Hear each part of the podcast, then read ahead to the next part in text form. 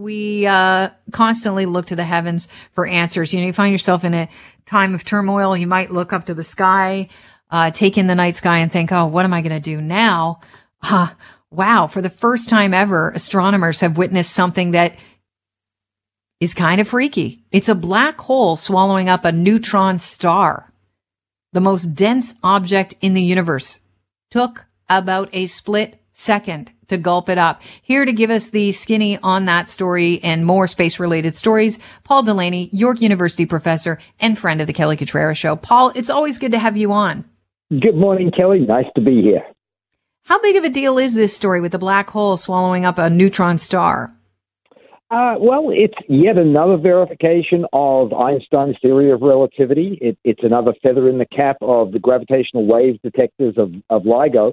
It's one of those things that we were expecting to find once we began detecting gravity waves back in 2015. And now in 2020, we actually did see two particular events uh, and it just gives us, as I say, greater confidence in our understanding of these really massive objects and how powerful the energy generation process is, because these things were seen a billion light years away, a really significant distance. So, a very important step as we continue to probe the universe with these very energetic processes.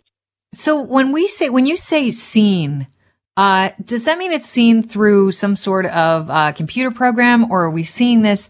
Like, were they able to actually see this with their naked eye with the help of technology?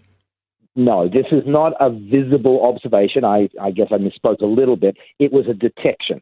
So the mm-hmm. LIGO detectors basically are picking up really, really tiny ripples generated by gravitational waves that arise from the merger of the black hole and the neutron star. So it's it's a very gentle energy ripple, if you will. It sort of you know perturbs the space time continuum, and our detectors here on Earth are able to make that detection. And then from the actual signal, we can backtrack and figure out how massive the objects were, how far away they were, and sort of the important parameters that we really want to have as we sort of model this type of an interaction. When this uh, black hole swallowed this neutron star, can you speak to the energy release? Stunning.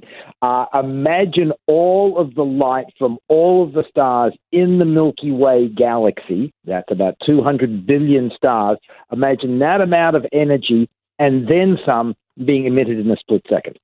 Uh, I mean, it's it's close. It's beyond my ability to truly comprehend. It's just a stunning amount of energy. Remember E equals mc squared from yep. Einstein's theory of relativity? So, what happened when the neutron star uh, was swallowed by the black hole? a tiny portion of the mass of that neutron star was instantly converted into energy. And that energy, as I said, we were able to detect it a billion light years away. Just a, and that's just in that one direction. That energy was rippling out in all directions, not just towards us. So a truly awesome amount of energy.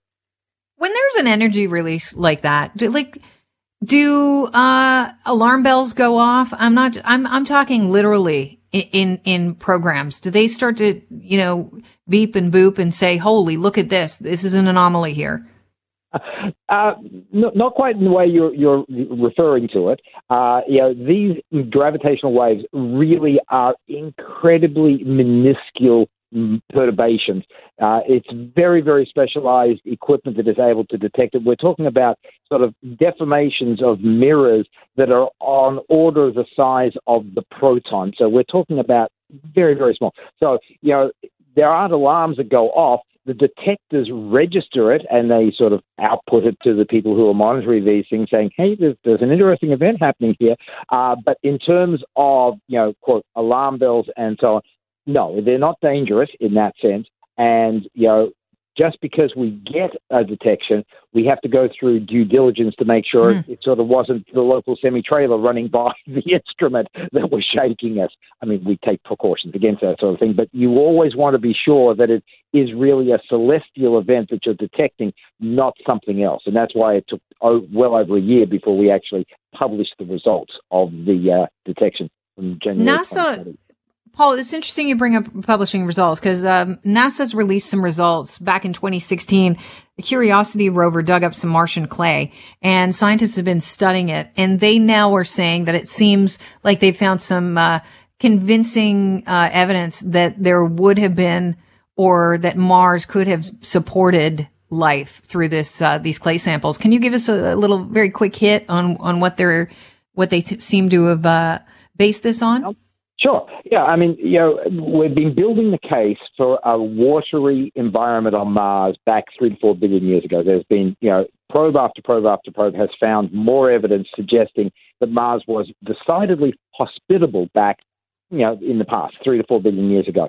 So, what Curiosity, this is over in Gale Crater, has found, and as you say, it was uh, detection about five years ago now, but the analysis is ongoing. Uh, the clay deposit that they drilled into contains the types of clay which would have been laid down in not just a very wet environment like the bottom of a lake bed, but it would have taken quite a long time for the development of the structure of the clay that they have found meaning that the lake wasn't just a fly by nighter. It was there for a long period of time, probably millions of years. And even more telling is the temperature structure that would had to have been in place for that water had to have been, uh, let's say, temperate. So a few degrees above zero, say 10 degrees Celsius ish, for again a long period of time. Meaning that what Curiosity has suggested is yet another important piece of evidence saying that the Martian environment was hospitable. It's not just a theory. We're finding more and hmm. more evidence, geological uh, evidence that supports this conjecture. And of course, that, that implies the possibility yeah. of life. Wow. That, I mean, that's big news. Yeah, I think so too. uh, you know, if you if you're going to hang out for another few years, wandering around the Martian surface, I, I feel that we are going to get that definitive piece of evidence in the not so distant future that Mars was once able to host life. Whether or not that life has managed to survive the transition to the, know, the really inhospitable environment that it is today, that's the next big question. But uh, we are working really hard to uncover the mysteries of the past, particularly with respect to life on Mars. Paul, I want to thank you for your time. It's always interesting talking to you. Have a great weekend. You too, Kelly. Cheers.